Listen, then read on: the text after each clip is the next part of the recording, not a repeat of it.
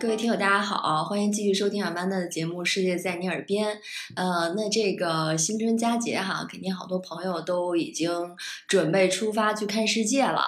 那今天聊个什么话题呢？因为大家其实，比如说签证办好了，机票买好了，那到了这个目的地啊，在愉快的开始旅行之前。大家都要过一关，什么关呢？海关，对吧？那这个海关啊，今天我们就来聊聊这个海关众生相。呃，今天请到的嘉宾呢，呃，是这个财经媒体人安琪老师。那个安琪老师呢，首先说咱们这个过海关哈，大家觉得最难的可能就是美国了。这个，所以财经媒体人安琪老师经常去美国，是吧？啊，那聊聊米国的这个海关。有没有什么遇到过一些有意思的经历啊，或者是可能糟心的经历？反正这都有，因为这个啊，就美美国海关嘛，都大多数情况下还是挺好过的。嗯，像像那个拉斯维加斯啊，什么西雅图啊，这些就是人，你知道，你去去 Vegas 就是就就是去去赌去去赌去了。嗯，西雅图可能也过的关比较好过。我印象深刻，我过的比较难的一个关，嗯，就是在底特律。嗯，正好一般人都不怎么去的地儿啊，汽车城。对，就先去就去底特律。其实过关的完完事儿之后，就过去很简单啊。过去之后，但是后来。我遇到了一个叫那个就是国土安全部，他们叫那个 Homeland Security 那个一个一个 officer 吧，然后上边就都过了关了，过了关了。然后他我因为我可能下飞机下的比较早，当时还没什么人呢。然后过去之后，他我和我夫人呢就被一个那个 officer 就拦住了。对，然后。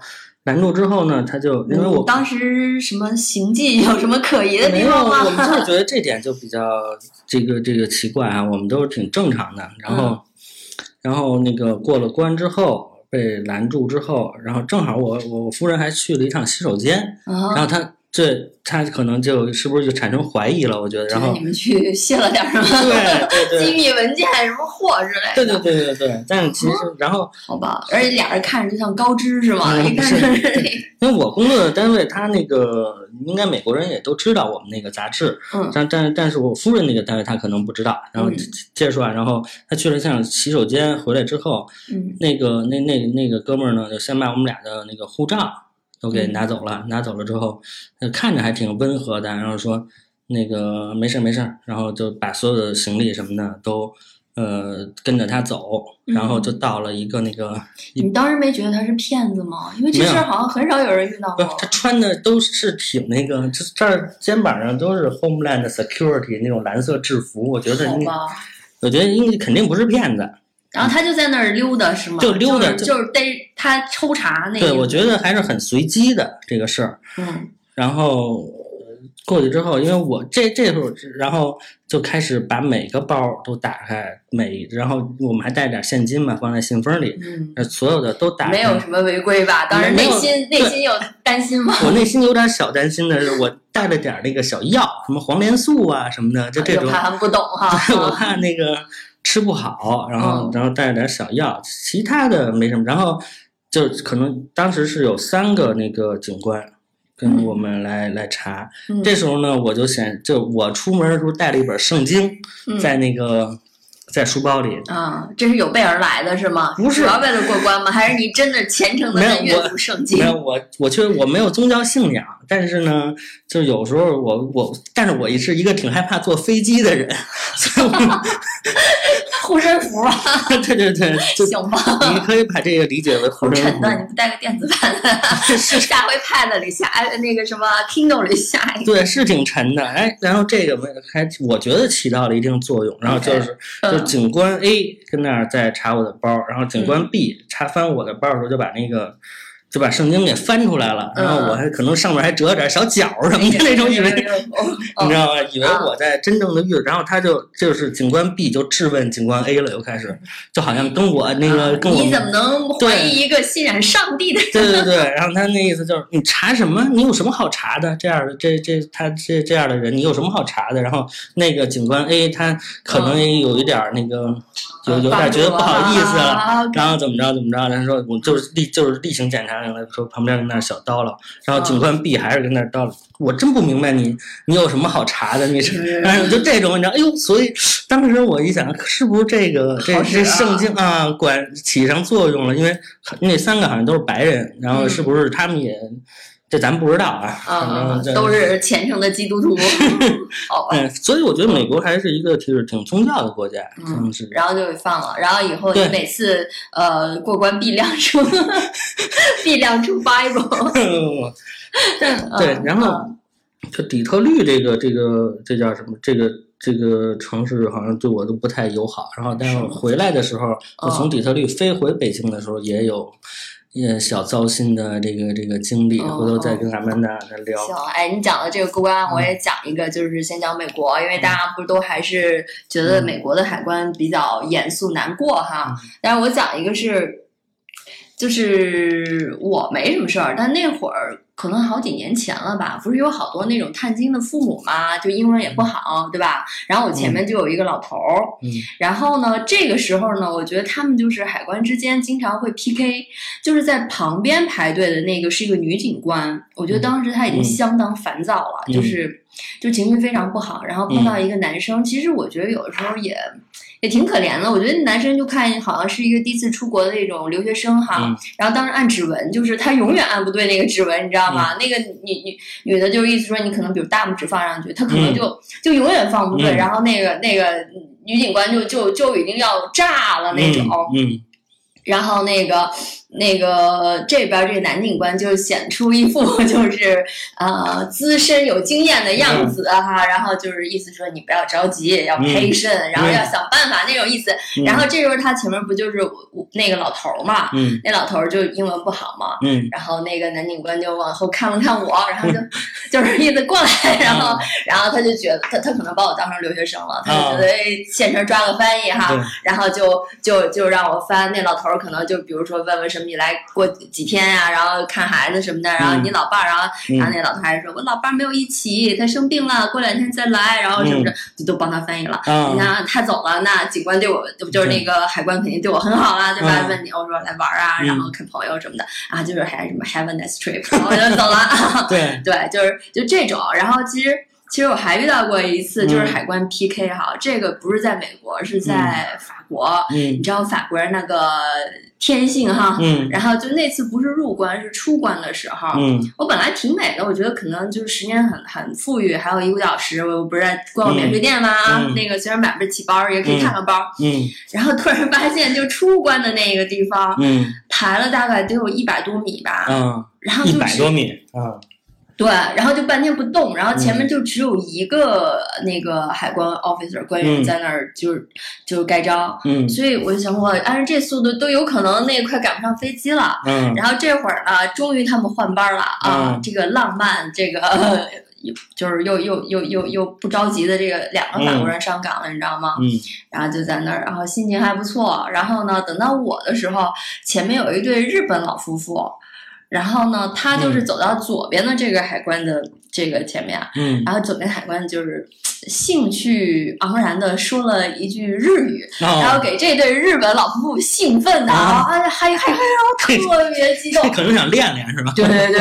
然后你知道呢，我这边就站到右手边那个那个海关这个地方了呢，那这得 PK 对不对？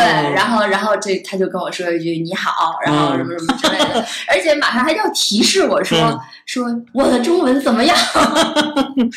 然后然后我立马心领神会，然后用法语说太棒太好了，而且是冲着。那个他那个 PK 的左边 那个警官说，还挺逗的。对，然后就就是他们真的不着急，后边排队儿，他们在那练 PK 语言呢，你知道吗？对，这个是是赶上了那个就是法国法国海关的这个特性哈。是啊，然后你在欧洲其实是没遇到什么？没有，我在美国是还是去美国比较多一点，然后给我的一个观感呢，就是说。好像亚裔面孔对对亚裔面孔都有点严格，是吗？对，因为就是也是入关的时候。对，入关的时候，因为，呃，前一段时间我是。因为可能他觉得我更懂你们。对，去 去去旧金山，然后一一大姐，嗯，然后我说，哎呦，这还挺好。这样是不是能还好像也是广东人吧，是广东人，然后就说是吗？那个你是从脸对造型他上看出来？不是他可能跟旁边说了几句粤语啊什么，哦会说起码是会说粤语或者会说会说普通话哦，那种，然后说两句，但是呃其实好像没有那么好，相对于他是他会问的你。更准确、更更多一点啊什么？其实他也知道，因为那个护照之前有好多那个美国签签证了，嗯对，嗯相反呢，但是我们那个一块儿去的有一个大姐就特有经验，嗯说你嘛去，她就说这来美国干嘛？她就说那个度假，嗯然后其实其实也不是度假，其实也就是那个就是有有商务考察吧、嗯，那种，就因为旅游签比较容易。对旅游签就一句话就过去了。嗯，嗯，但但是对，所以我觉得有时候美国人民啊，这海关也是懒得跟你废话，你要是说度假，他就信你，你就就过去就完了。嗯，你要特认真说什么，对特他要这证件那对对对对对，特认真的话，他问你还问的倍儿详细，啊就那种，哦你知道吧？好吧。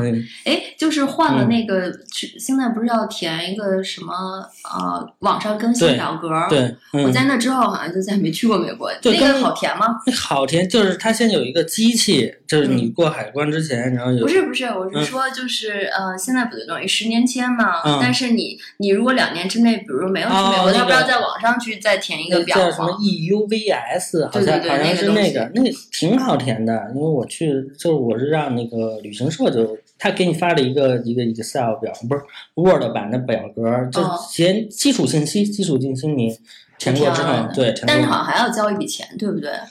之前不是说好像要收费吗？那我就不知我就不知道，啊，对对对，像安琪老师这种经常是被别人都关照好了的。不是我那我就真的真的不知道了。嗯哦，哎嗯，那你刚才讲还有糟心的事儿是吗？从底特律回来。对，从那是就是坐飞机的事儿了。嗯那个，因为我们家有一个亲戚，嗯他是在航空公司工作，然后他们那个航空公司呢，嗯有一种有一种那个票叫朋友票，叫那个 Buddy Pass，、然后 pass，啊对大家记住了啊，嗯。就是看看周围有没有亲朋好友是航空公司的，有这种福利啊。对对对，它是这个这个 Buddy Pass 呢很便宜，嗯、它是但是它是 standby 的，就是你这个飞机有座儿你就上，没座你就上不去，而且一般有座儿呢都是商头等舱、商务舱有座儿，因为那个经济舱经常是超售的一个一一个状态。嗯然后你有座儿你就上去了，这时候呢你就花了很少的钱，嗯又买了这个就就坐上了头等舱回来很舒服，嗯但是呢它也有风险，嗯，这个的风险呢就是你可能上不去飞机。然后我和 就是没有优先权了，还是都已经占到便宜了，你对在后边等着啊。对对嗯，对对对，所以叫这个 standby 嘛。嗯然后一般都是大家都登完了机之后，然后呃他再叫你的名字，然后你你有有座儿你就上去了。然后呢，在底特律呢，我就是我和我夫人头一头呃第一趟就没上上飞飞北京，嗯他说是那个因为飞机平衡的问题，嗯，配平衡，配平衡上你们俩左边就斜了。对 对，我们最后都快关机，都已经关机门，飞机机长已经已经已经推出了。嗯然后那个还挺帮忙的，那个一地勤地勤的一个大姐，然后就还给打电话说那个能不能上，能不能上，然后然后机长说我再看一下，我再看一下，然后没上去，这也没上去，后来就差两公斤。对，就差你说这怎么就这么啊，错？等于说那一趟航班就是你们两个是拿的这种票，对嗯不对？不，还有很多呢，因为我啊，对，有这空姐儿们有这么多好朋友呢。可能因为它不光是那个 buddy pass，还有我们这叫朋友票，然后前面还有叫亲戚票，就亲戚票可能是更便宜的那种。哇就还有一些就是空姐儿他们什么联盟的，我觉得下次阿曼达你可以找一个这个资深空姐聊聊，他们哦各个联盟的成员好像这些空姐儿就就基本随便坐，就是跟月票、通勤票对对对对对对，就是就是那种通勤票，嗯，然后前面你看因为他这个但他们肯定能上去，我相信。对对对。对对对对对对，它这个分那个分也分级别，就比如说你是直属这个空姐儿的直属的亲戚，那你就嗯。先有、先有座儿就先给你，然后我们那可能是、呃比较这个等级比较比较权权限比较低的，就是嗯。最后有座儿你才能上。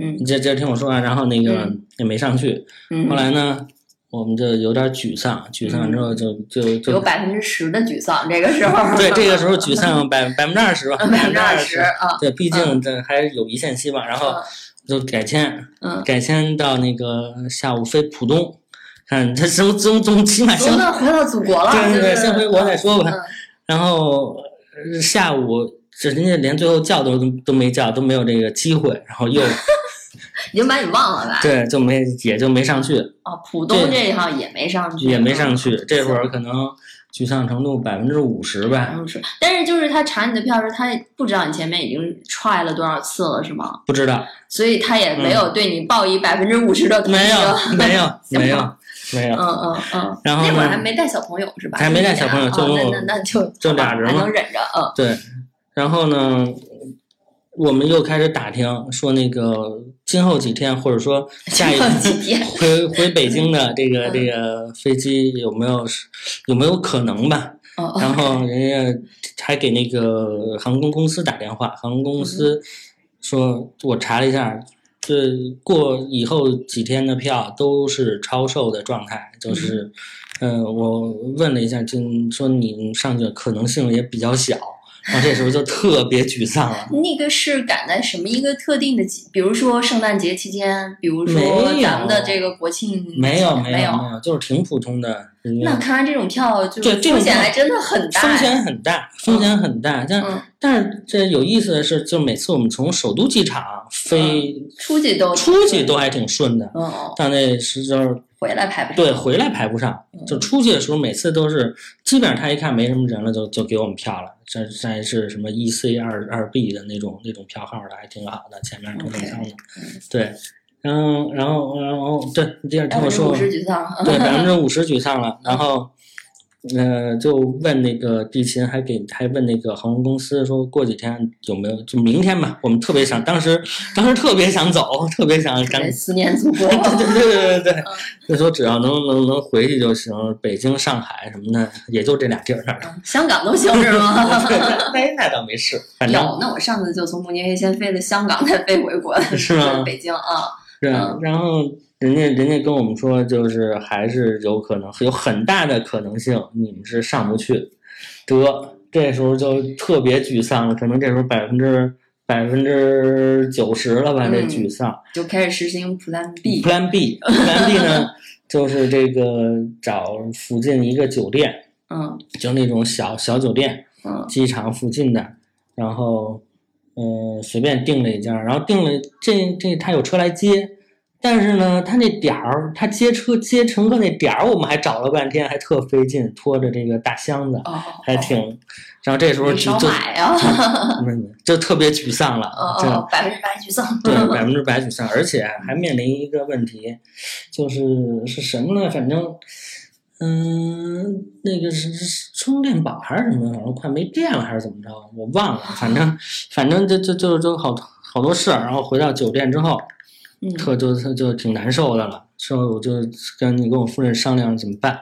那怎么办呢？说后面反正也那个上不去，嗯就买了一张，就因为就买第二天的，那时候还还挺贵的，就买了一张那个嗯对，那个 confirm 的的机票，嗯。确定可以登记，嗯。去甭管怎么着，然后还让我上去，对嗯 这是这是买了一个到到到先到仁川转机，然后转机，哦。然后再再再回北京的，还去韩国对，还对 还购还还去购物了一下，行，弥补自己一下沮丧哈。对对对，哦。那那你最后买这个票挺贵的，你平均下来这一趟占到便宜没有？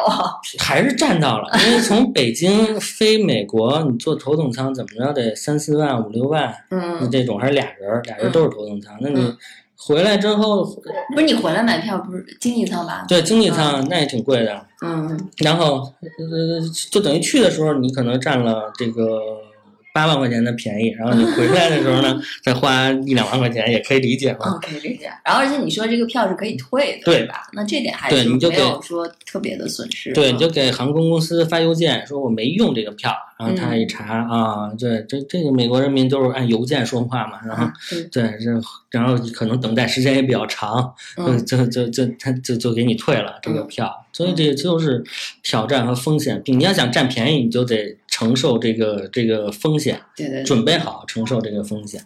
嗯，所以，但是底特律在你心里留下了阴影。对，底特律 确实留下了，所以我就是我老觉得底特律那边不是经济也现在不太行嘛，所以是是不是就也不应该找茬儿？是不知道啊嗯，反正这两次我就在底特律入关，然后你没待着，直接就飞走了。你哎，那要再说一个美国的地儿啊，嗯就是，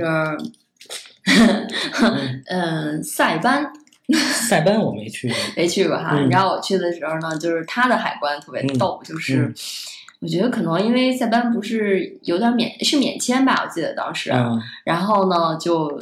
就可能去的都是那种包机团，就是可能那个护照本上就比较白那种，嗯然后遇到我这本儿呢，他就翻了半天，然后就看啊，然后去这么多地儿，然后他说嗯你的职业是什么？然后我就说，当时我说我是这个媒体记者，嗯然后我觉得他们那地儿真的是少见多怪小地方，嗯，然后他就跟旁边那个同事特别特别那样说，他是一个媒体记者，哎，哎呀，那意思就是你看去了这么多地儿啊，嗯就那个地方。哎，说美国哈，然后我觉得其实还可以说说咱周边的东南亚。东南亚，东南亚，嗯我觉得就是可能安琪老师也遇到过这种事儿哈，嗯就是要小费啊，要小费，对不对？嗯，但安琪老师觉得这事儿，就你你都是被别人安排好了是吧对，？他都是有那个当地有地接，他嗯就是到那之后就，不允许你据理力争，就主动的把小费对递上，没有这个机会，我特别想据理力争一下，你知道吧？那那肯定有这个机会，对，我觉得吧，就是上次去那个柬埔寨的时候，嗯然后呢，我就在网上先看了这个事情，然后嗯就看的挺气愤的，就嗯有的人在那个攻略里说，因为嗯都是自由行的客人嘛，嗯然后就说一定不要给，嗯，然后呢，而且还看了我们大使馆其实也发了那个通知，就是说，你想这个东西，它所谓它作为政府官员，它其实就是一个呃贪腐嘛，嗯对吧？嗯渎职。然后呢，然后我去的时候到那地方，就我觉得肯定不给。然后，然后我当时还有一个一块儿的一个是一天津的骨科大夫，然后他也特别义愤填膺的说不给，嗯，然后结果。要多少钱呀？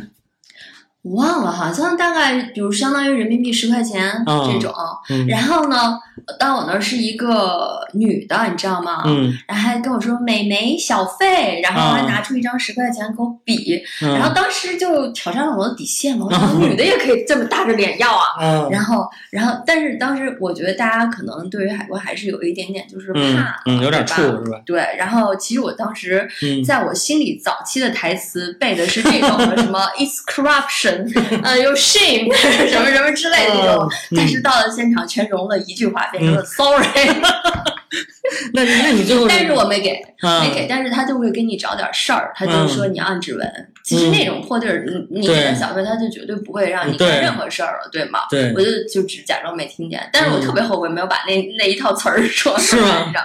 然后，然后，然后那个骨科大夫也特逗，骨科嗯。大夫好像他他当时是说，呃，他没有美金，啊然后但是让给小费，我也不知道他怎么关键时刻也也是？退了，就就给了。嗯，然后当时还有跟我们一块儿的有两个南京来的哥们儿，嗯当时也坚决说不给不给，嗯然后结果到的时候他们怂的是因为他们把表填错了，得啊管人要张表。啊，就给对对，就等于这就我一个人死扛着没给。然后等到那个最不不解的是，就是我们出关的时候，嗯。呃，出关的时候呢，我遇上了那个一个海关，就是长得还挺帅的，看着嗯。特别。特别正义那种，啊颜值即正义，然后，然后确实挺正义的。我不知嗯。道他们是不是里面那个系统里有记录，比如就是说这个没给没给，没给，对对对，嗯。然后他就他挺挺挺正常的，而且那个就是、当然比较严肃啊，然后给我看完了喝完，把证件给我，然后还说一句什么那个 thank you 什么的，嗯嗯。就挺好的。然后骨科大夫你知道吗？然后在那边居然碰上出关管他要小费，啊，然后他这回就爆发了，你知道吗？嗯我觉得他好像骂了人骂了一句，然后他说那个那个海关的人就把他的那个护照给扔回来了。啊，然后呢，他就特别生气，然后，嗯然后，然后，但是他生气完了，马上就跟我说：“来，我们比对一下，他是不是在我那上面写什么了 那难道对？”就是，就这种事儿，我觉得，嗯。其实我还是希望跟大家讲，就是作为那个自由行客人，你没有必要去做事儿，去纵容他们哈，而且就经常是在他那个旁边就写着是啊，不允许给，嗯。但是我看到的就是说有一些团队的这个，因为就导游或者是领队吧，他其实就是为了让他的工作容易一点嘛。你想，因为一个人卡在那儿，他可能整个行程都要到，所以他就变成了怂恿大家。我看到后面有团队，就是每个人本里都给把小费加好了，这肯定就是导游告诉他们的。对，所以我觉得他们只想到自己便利，没想到就是带给别人很大的麻烦，因为大家就会默认只有中国人，你一定会要给小费。你想，你去世界哪个地方？对，发达国家有这种事儿，对吧？嗯，还有他们朝其他哪个国家的人要过这种小费，对不对？然后还有就是我，我跟兰青老师也是有一次差不多就是被被安排的一个 tour 哈，然后就嗯，记得好像去印尼吧，然后之前。在他们那个出团通知书上，嗯，其实就写了这么一句话，你知道吗？当时我还跟那个他们的人就是吵了一下，不是，啊我就说你们怎么可以这么写啊？就是就是当时他们的那个就是邀请方还跟我解释，就是说呃，我们只是提醒那个游客有这个事情，但是就是说海关的要小费，对对对，就叫可能会收取小费，怎么怎么怎么样？我觉得你。但是他那个语气其实意思就是让你准备好，你知道吗？因为他给到我的是他们平时的一个出团通知的参考。嗯。然后等到我们到了的时候，也是大家一群人，你知道吗？就义愤填膺的说不给不给。然后结果那个小导游、呃小领队，嗯，然后第一时间就窜到了最前面。嗯。然后呢，就就然后你知道。哎，我不知道该怎么说他，就当时他会觉得这个事情是他自做的比较圆满和周到的，然后他在那，因为我站第一个嘛，他就跟我说：“你看，你看那个人没给，他就怎么怎么样哈，你看他看见我，他就知道我会给，他就已经把那个小费全攥在手里了。”然后我当时就在想，他去那个。柜台，我一定就去旁边那个，我不给。但是结果他窜上去以后，就开始跟那个，就把全团的都给。对，把那个那个跟那个海关的人说，后面这几个人都是我们的，从这儿走。然后那个我就特别看不惯那个海关的嘴脸，就是就是在那儿，嗯，特别那样的，就是。啊，点着钱盖着章那种，然后旁边真的就是一个牌子，不许不许收要小费那种。嗯，然后你说那，但我也不能跟那个领队去撕撕这个脸，对吧？而且人家又邀请你，当然我觉得，哎，反正反正这个事儿其实就挺挺郁闷的。对，嗯，就东南亚国家可能都有这问题。嗯，那个我我东南亚去的少，我不太不太知道。老去发达国家。美国还有就是有一次我是，嗯呃，比如说九月去了一趟，然后十月又去一趟，然后然后十月去一趟呢，他就检查了我半天，就问了我特别的仔细，最后他说你怎么来这么这么这么频繁？你怎么回答的？睿智我就说，我说那必须来嘛。那有的时候我也不想，我也不想来，但是必须来。你说你不想来了吗？我我倒是没说我不想来，不想来赶紧走。对，还对。你看海关还他说没事，但是其实还是有点怵。但是别不白飞一趟，让你飞回去也挺难受的，是吧？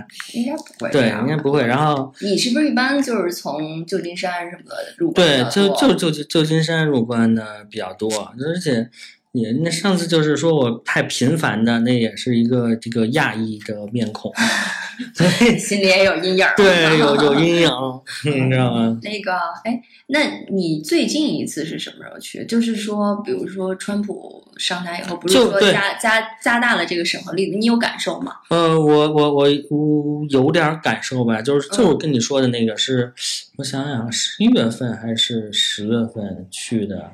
那次就是，就就觉得以前好像没这么费劲，然后现在就问题问的多，问题问的多了。来，对，我记得后来不是就你说的都可以自动通关吗？就你在那个呃设备上扫所有东西，然后过那儿他就给你盖个章。对，他就负应该就负责盖盖个章什么。我觉得这个呀，就是看这个心情和这个运气，就。嗯，这这你要碰上一个今天心情好的，啪啪啪就就就过去了，你知道吗？心情不好的，人家想找你点茬儿，你多问俩没没什么问题，就是这肯定是对是职权之内的，你知道吗？嗯。哎，我还想说一个哈，就是其实因为现在老讲在国外，就是中国人也也不是说玻璃心吧，就是，但我觉得是这样，就是如果你因为不知者不怪，你对这个规矩不懂，然后你遇到一些问题，那我觉得其实他们应该是正确对待，不应该对你有任何的歧视哈，也不是因为故意犯错。但是从另一方面，我也理解，就是有的时候你难免像你说的，有一些人他。天天干这个事情，对吧？他尤其是中国的这个呃人群特太数量太多了，他做嗯一次他可能可以做到很礼貌的对你，他嗯两次三次他对这个群体他就已经开始不耐烦了。对，嗯，然后你看，比如有一次，我记得是在德国转机哈，嗯当时其实我自己也有一点懵，因为我是要在柏林中转，嗯但是呢，当时他出去以后就特别狭小的一个口儿，不是那种一排特别大的，嗯然后就两个口儿，然后就一个在一个小角儿，这边儿特别长一个队，嗯，然后这边儿就很少人，然后我当时就脑子想，当然这边是中转的，你知道吗？嗯然后就站到那儿去了，然后那个前面还有一个女的也站在那儿，然后就、就也是一个亚裔，我觉得可能是中国人，所以他问那个那个人对他问完以后，他到我就看着他没有生气，但是他这一种无奈的表情，你知道吗？啊然后他就开始用德语说，然后我说干嘛跟我德语跟我说？啊然后，然后，然后最后，最后他就用英语说说嗯说是那边哈，然后就排场。后来我回头看以后才反应过来，其实那个是 European citizen，、啊就是啊欧欧洲欧盟成员入境的地方，嗯所以人少。但我就理解成了转中转，啊，然后他前面又有一个中国人，对吧？然后，然后他可能就有点无奈，你们怎么老是这样？对对对对，但对我来说，也不是故意的，对我我可能就是当时嗯。对，他对，就是百密一疏啊，像我这种行走江湖的人也有这种事儿。然后，但是呢，你看这种是无意之举哈、但是嗯。另外，我前面我站到那个长队之后，前面有一个中国的男的，嗯。就是明知故犯，在那地方拍照，啊拍照，然后上面那个呃海关警官的话就特别生气，你知道吗？